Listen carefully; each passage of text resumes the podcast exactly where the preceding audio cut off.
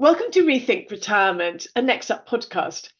We're here to show you how you can use your skills and your experience as you move into mm, that horrible word, retirement, or unretirement, as we like to call it. I'm Victoria Tomlinson. And I'm Trevor Hatton.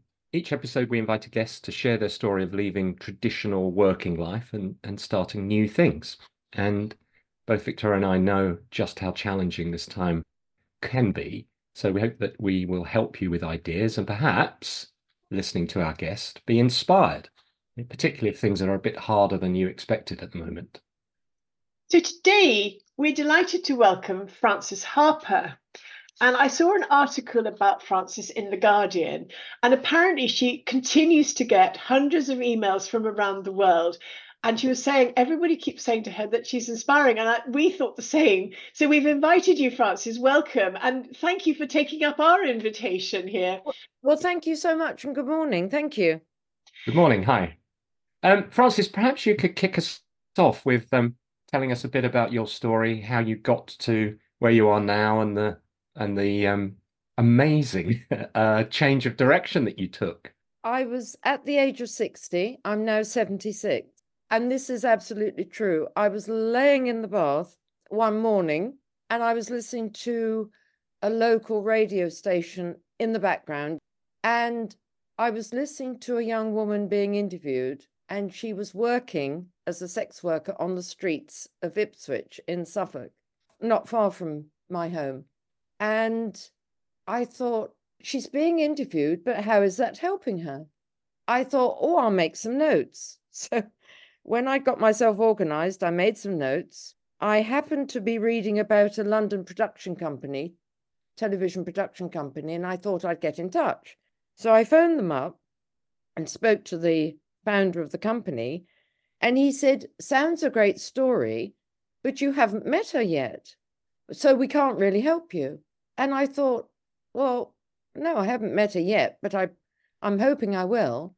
So I made some more notes and contacted the authorities in Ipswich, the council, the police headquarters. And they said, Well, we can't help you. Um, and I thought, Oh, I don't know how to get in touch with her. And then I read a local newspaper report and it mentioned the name of her solicitor. And so I drove into Ipswich. I went to see them and they said, Well, we cannot discuss our client with you if you drop in a letter, we'll pass it on to her. So I came back home, I did the letter, I go back into Ipswich, I take the letter in. So I waited. And one day when I was out, my phone rang. It was Louise. And she said, Oh, hi, Frances, got your letter. I understand you want to do a documentary. I arranged to meet her at a cafe. And she said, Yes, I'll do a documentary. And that is how it started. And people say, "Oh, you you were dreaming of doing this." No, I wasn't dreaming. I'd never thought of it. And I just thought, I'm going to do a documentary. Oh, how how do I do that? Oh, I haven't got a camera. Ah, I better go into Ipswich and get one. So I bought I got a very small camcorder as they were then. I met with Louise and I spent a lot of time with her during the day, during the evening. And I always say that if a production company sent somebody, like the person interviewing Louise on the streets, I don't know where they were from, might have been a news channel, I've no idea. They just do not have the time. I had I had the time. They they have to meet up with somebody, interview somebody, and they have to sort of get back, do what they're doing. Whereas I had time to spend with, with Louise and we wandered around and she introduced me to people who were sitting on the streets having their can of drink or whatever they were doing and they they accepted me because I was with Louise. And she used to introduce me and they'd look at me. I don't know what they were thinking. They were I'm sure they were thinking who is this? I just went around with her with my camera running and can I just interrupt you a second, Frances? Because what's interesting about this is, if I'm right, you were listening to Louise's story and thinking, when you said, What good is that going to do her? I have a feeling, were you trying to do something that would help her? Is is this what the purpose of the documentary was? Can you just say, because I think that's something about age and thinking and looking at things and thinking, why are you doing this with a wider perspective and actually having a bit more judgment and saying, don't rush in, as you were saying, without time. Actually, perhaps it's even quite damaging for Louise. This is you're just doing it for your own purpose. We need to do something more helpful to you. Is is this is this what you were trying to do?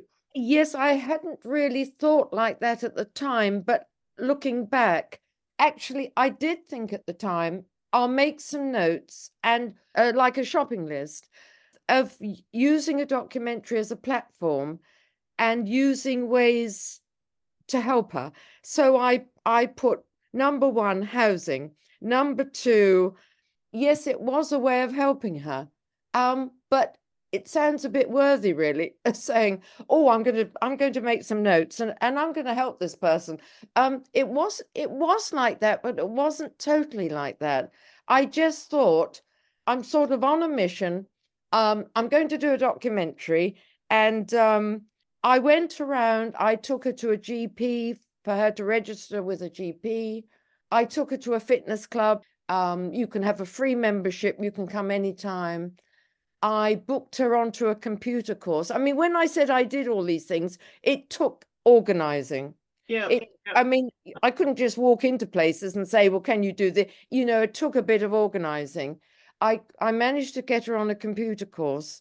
So where did she end up at the end of this? Where, how did this isn't what we normally talk about the podcast, but it's so interesting. I think we ought to. Would you? Are you on board with this, Trevor? Because I think this is a really yeah, that's fine. interesting area. I mean, I spent quite a long time filming with her, a sort of months. It, you Yeah. know, not like a few days, months. Uh, So I I always said I came home and I wrote an article and I just it just all came out and I just wrote this article called An Incredible Journey because I entered another world, left my house, a reasonably comfortable lifestyle, borrowed at the time my husband's Audi sports car with the top down because the weather was good. And there I was driving around Ipswich in this open top sports car and sort of meeting up with this young woman who was working on the streets. Just for context, prior to that fateful evening lying in the bath, Morning, it was morning. morning, apologies, uh, apologies. So before that, you, you had you didn't have a background in production or the creative industry, did you? Uh, What? How was your life before that moment? um, I started off my working life a long time ago as a private secretary. I trained as a private secretary. And then I sort of did admin. And I always knew there was something else I should be doing, but I just didn't know what. And a long time ago, my mother would say to me, You should go and work for the BBC. I mean, it was just like suggesting I can't think of an example to somebody. It was just, it wasn't on my radar. It, it I just didn't think about it. Um, years ago, I did work for a small, when I say a very small production company, but I was typing the scripts. I wasn't doing anything on the production side. Mm. And I thought, um, I thought, well, this is interesting, but I was just typing script, uh, the script for this guy. And then I wasn't there very long because I thought, well, this is a bit boring. And I went off to become a receptionist at a private hospital. I didn't even have a camcorder. I used to say to my husband, why would we want one of those? Um, I wasn't interested. Yeah, I had a ca- I had a camera, but I didn't have a camcorder. I thought, oh, people get keep getting these camcorders for their holidays. What is the point of it? Frances, did you? Um, I, I hate to use this word, and it's so inappropriate for you, but did you retire in inverted commas at some stage? Had you stopped full time work? I think you mentioned you were looking after your mum. Um, and I was keeping, yes, I was very close to my mother. She was, um, when she was in her 90s, she was a fantastic, amazing person and lovely person. And we spent a lot of time together. As with many people, she developed dementia. Mm. So you had retired, had you? Did, did you have a, a point when you had a retiring or leaving party or, or whatever it was? Had you sort of stopped working? Well, I had a sort of a leaving party when I worked at the hospital because I said that because we'd been renovating a very small barn. When I say barn, it makes it sound luxurious. It wasn't a very small barn. And I gave up the job at the hospital and I was sort of there.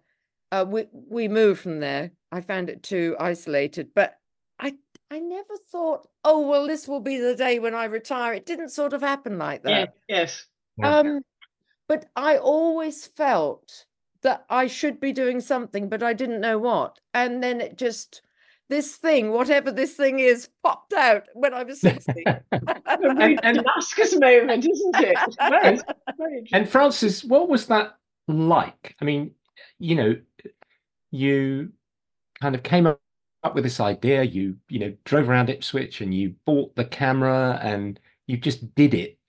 It, it sounds as if you know you were just on a mission, but uh, yeah. did you have sort of ups and downs? Um, any concerns or doubts or how how did it feel? Just sort of reinventing yourself. Putting the documentary together yes, I faced new challenges, but I didn't find it particularly difficult.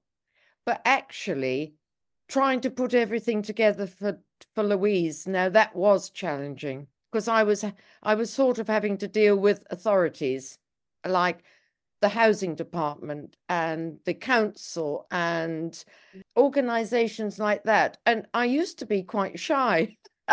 and there I was, sort of going with Louise to a housing department. And of course, I could see both sides mm-hmm. uh, when we were facing the housing officer. And, and they were saying to Louise, Well, we haven't got any housing for you. You're not really vulnerable enough. And I thought, Well, how vulnerable do you have to be? Yes. And so I sort of was battling with the council and I went to see the press officer and he's he was a bit skeptical at first, but then he really sort of came on board. He could see what I was trying to do. And I got to know people at the council because they had committees and they said they were helping these young women. Um, but Louise didn't really want organizations to help her. She was quite a strong character. And uh, and she was on every drug that well, mention a drug and she was on it. And I'm very anti-medication. I mean, obviously, I do have sometimes have medication, but I'm not really that kind of person. And there I was with spending a lot of time with somebody who was injecting and and taking all these drugs and and so Louise was explaining to me all about it. And I thought, this is a real learning curve. And I got really emotional at times. I'd come home and film myself, and I was really emotional, thinking, how can people live like this? Yeah. Why are they living like this? Do you think you got things changed in Ipswich? Oh, I don't, I, I, I, I don't think I would say that Frances Harper changed things in Ipswich. I think you say that, Frances, you will have challenged a lot of people to think differently. I think because you're asking different questions from what most people are doing. They certainly got to know who I was because when they had a when the council had this big press conference where every all the channels there was panorama there was sky news everybody were there and i was invited and i thought gosh um you know I, it went from sort of people not really wanting to talk to me and then me being invited to a press conference and by that time i had got the documentary commissioned by the bbc so I was there with the editor from the BBC. There were all these journalists asking questions, and I had. Was, I was this about you or Louise or what? It what was no. It it was about the women working on the streets of Ipswich. Yeah. Um, and they were trying to. The council and the police were trying to clear the streets. Yeah.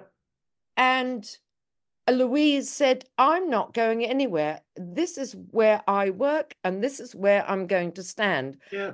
She was quite sort of defiant. And at this press conference, you had all these established reporters and I can be quite rude sometimes, or I can think, well, those questions are really boring. they have they haven't done their research. I mean, they're coming from Sky and Panorama. They haven't done their research. And then I put my hand up and they said, Yes, Frances, what would you what would you like to say? And I got my questions worked out and I asked a couple of questions. And then and then at the end, I got all these people from these different channels coming up to me saying, Who are you? Who are you? Where have you come from? you seem to know what you're talking about. and and then the lady I was with, the editor from the BBC, said, Actually, we're together. She's with me because she didn't want me going off with Panorama or Sky. Sky. and um, it was really quite I, I just it's been such a learning curve because I just entered another world. So I'm going to take you. I want to know about this world that you entered because it's something we're looking at, Frances. So you were what, 62 by then, maybe? 61? 60. 60. Okay, so let's take you from 60. You one of the big issues that people have is they say they're not tech. We were we sort of just talking about this, and you had to go, and you were just saying now that you are still at the age of 76 sorting out technology. Here you are on a Zoom call. You were perfectly competent to do set it all up. Uh, we're recording it. You're perfectly happy. How did you get into what were the barriers or mindset problems? What did you do to learn? And what would you say to others about? I'm going off piece here because this is so brilliant. Yeah. I'm a I'm an engineer's daughter. I've always been interested. I watch programs um, on the television about how you make this, how you construct that. Um, I recently went to a talk in Cambridge given by a young woman who's a structural engineer, and she did the groundworks for the Shard building in London.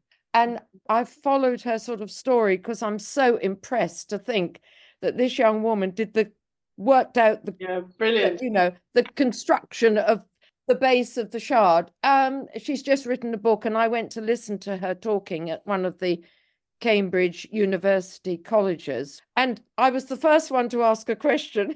She didn't know the answer but she said she said she'd look at it. Um but it was fascinating. So let's go back to your digital. So you you've yeah. got an engineering mind and so you weren't phased you got a camera. What did you then do? Did you teach yourself about editing and producing? I've taught myself to edit. And how did you do that francis i've got an apple laptop. I've got an apple imac so i'm very apple yeah um for for equipment. And if you've got imovie it's not difficult. It, yeah. it's you just drag the film clips onto the sort of the line and and then I sort of add sound. It's not difficult. Well, yeah. you see, because I because I'm interested in it, I I mm. will spend the time to teach myself. But I think you also did. Sorry, Frances, didn't you also say that when you look at somebody else editing your stuff, you you keep, you keep a close eye on them? Oh, I have a terrible time when I was editing at Sky for my hour-long documentary narrated by Davina McCall, who I met. And when I was editing at the BBC, and the editor or the commissioning editor is with the director or the the film editor and it's my project and i'm sitting in the edit suite and i'm sort of slightly being pushed to the door at the back because they're all sort of like in the operations, they're all sort of doing what they're doing. It's my project. I know it inside out. And they're saying, France, I mean, when we were editing at the BBC, I mean, I hadn't got a clue about editing, editing at that point. And the editor, who I, I am still in touch with, actually, I meet her for coffee sometimes. She was saying, Frances, you're getting too close. Can you move back? And I'm thinking, this is my project. and and at Sky, the same thing happened. The director who came on board was saying, was sort of talking over me. And we he took me out for lunch at the pub near Sky. And I thought, here goes. I mean, he's done the most incredible programming. He's so established. And I said, Do you think you could could you do something for me? And he said, Of course. I said, could you not talk over me when we're in the edit suite? uh, Frances, I want this for every woman on International Women's Day to say, say it nicely, call it out though. Uh, oh, that's just brilliant. I'm kind of left absolutely in awe. Good for you, Frances and you're bringing um, i can hear it in, in sort of everything you're saying. You're bringing an older person's perspective. I, hate using that word by the way older person hey um, but you've got experience of other things. You've got experience of life and you're looking and challenging looking at it's almost standing back and looking at a bigger picture of some of these things and not getting caught up in the detail really isn't it? Why are we doing it? Where's it going? This is what we need to be thinking about. And i suspect that's what you were doing in that um, editing suite uh, was actually sort of challenging what are we trying to achieve here? Would, would I be right on that or not? Yes. I mean, obviously, when I was editing at the BBC, uh, this was very early stages of what I was doing. I mean, I didn't say too much at the time. I did keep moving my chair towards the all the sort of equipment and the screens.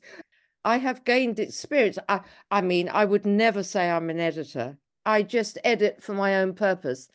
I was talking to somebody recently and I was just saying that if you come up with an idea, just do it. But there are different sort of aspects to this because I am not a traveler. I mean, most people they plan their holiday and off they go, and I just haven't. I've I have been abroad, but I mostly had holidays in this country. I don't know what it is. It's sort of I don't know why. I I love watching programs where they're showing different places. I love it. But it sort of takes me out of my comfort zone. And I was thinking, you see, a lot of people do this without even thinking. And it's not a barrier. It's not, they look forward to it, they go, they fly off, they love it. Whereas to me, you see, that's taking me out of my comfort zone. But this year, I am taking myself out of my comfort zone because I've booked a holiday. and I'm going on a cruise to Bergen um, in Norway. And uh, the reason I'm doing this is because my aunt, who died in 1961, I have found a photograph of her standing by a glacier in 1928 with a friend in Bergen. She's wearing a little sort of cotton raincoat thing and a hat. And I found out that the actual sort of liner or ship that she went on in 1928. So I am going on my cruise and I'm going to keep a journal and I'm going to take photographs. I might do a little bit of filming, but not too much. And then I'm going to write an article about it because my aunt still remains my inspiration today. She was a now she was a real trailblazer. She nothing put her off. She remained single she was in the medical world and she had the most amazing career. And whatever setback she had when she was young, they did not deter her from following her what well what she wanted to do. Well you're definitely following in her steps yeah, I, I, I couldn't agree more. Um, I, I think you know you said when we were talking before this uh, podcast that the word that keeps being used is inspiration. Um, it's wonderful to hear that you are inspired by your aunt, but you yourself are something of an inspiration to people around the world. I, I, I I wanted to ask you kind of what's what's on the horizon. I know since Louise, you know, you've gone on and done lots of other projects. Um, you're now in your 70s, but but it doesn't seem like you're going to stop anytime soon. I'm I'm I'm 76, 77 I shall be 77 when I'm on my cruise in the summer. Um, I've got a television series I'm trying to get commissioned, and well, actually, we, I'm working under the sort of umbrella of this production company with the guy who I told to stop talking over he hasn't we, cut you off. no, we, we've got to know we've got to know each other. And he provided a quote once for I've just had a new website done, but my other website, he provided a quote and he said, everyone needs a Frances. And and I think coming from Michael, who's a former chairman of BAFTA, has done the most incredible programs. He used to be a commissioning editor. Which Michael is this? His name is Michael Attwell. Okay. What does he mean by that, Frances? When he says, I think I know, but I want you to, to, to say what it is. Well, we were directing, sorry, Michael was directing the Sky documentary, which I had put together. And w- Michael managed to set up a meeting with Sky and we got it commissioned. And when we were filming in London and we were filming a young man, it was about drugs again. Yeah. It was about young men and their drug addiction. And I thought uh, we should film him where there's technology because that's what young people do. And I walked into the Apple store on Regent Street. It's quite a big store. And I said, Can we come and film in here? And they said, No, you can't come and film in here. We've got customers in here. Oh, I said, Well, could I speak to somebody? So three people come down the staircase and they said, What's all this about? We're from marketing. And I said, Well, we're doing a documentary for Sky, and I need to film this young guy um, who's in the documentary because it's all about technology here. And they followed me on back onto the pavement where Michael was with the film crew from Sky, and they said, Well, what's this all about? What is the subject of this documentary? I said, Well, it's all about drug addiction. And Michael looked at me as if to say, Oh, and I and I I just say it how it is. So I said it's about drug addiction. They said, "Oh, that's okay then. Come and use our marketing suite. Marketing suite. We've got all the technology you will need in there." And they said, "Oh, would you like coffee, teas? What would you like?" And we had the use of this sort of like small showroom. and Michael said to me afterwards, I've been trying to film with Apple for some time, and you just walk in. And he couldn't believe when I said it's all about drugs. Well done, Frances. See, Frances, what I think we have to, I could be here all morning with you. Uh, it's absolutely wonderful. But if you were to give tips to people, particularly around this sort of barrier to, to doing things, people say women become invisible at, I think it's 50 even, let alone 60. You clearly are not invisible. What would you say to people worrying about getting into digital or anything else as they age? What's your what's your advice to them? Well, of course, obviously, recently I listened to a lot of, uh, I listened to a radio, London radio station, which is just debate. There's no music. And there's an awful lot of talk about young people and technology at the moment. uh, And it is, it's coming across as being quite serious. Yeah. Technology is not going to go away. Yeah. Um, it's only going to advance, I feel. Um, I think we do have to, whatever age, we, we do have to accept it and we do have to take it on board. Of course, it is. Um, it is an amazing thing. And I think over the years, whatever generation, Victorian times and the railways and sort of engineering and everything, every gen every decade, things will advance. I have to say, some of it I find a little bit, I'm a bit cautious of. Uh, I'm not very great with social media, although I do LinkedIn. um, I mean, it's not really my thing because I find that I can achieve what I'm doing in other ways. Um, I just weave my way around. And a most amazing thing has happened in the last three weeks. I just can't get over it yet. Um, I've been approached by three drama production companies, two award winning in London, and they want to tell my story. And I think now this is now things are getting a bit are getting a bit crazy. No. And and so I've got in touch with somebody I've never met, somebody who somebody else knows, who is so sort of, I would say, high up in television. And what she's achieved is incredible. And I just wrote to her and said, Sorry, it's me again. I just wondered if you could give me some advice. And she's got these other people she knows on board. She emailed me yesterday and they're going to try and help me. And I think, my goodness, as if she hasn't got enough to do and she's trying to help me. And it's just unbelievable. Frances, I think on that note, unbelievable, inspirational. Uh, you are inspirational. You're You will help very many people, I know. Thank you so much for doing this. Well, Uh, thank you so much. joy. Not at Thank all. Thank, thank you. Thank That, I I loved hearing your story, Frances. It was it was great, and I can't wait for the movie to come I out. know. exactly. Exactly.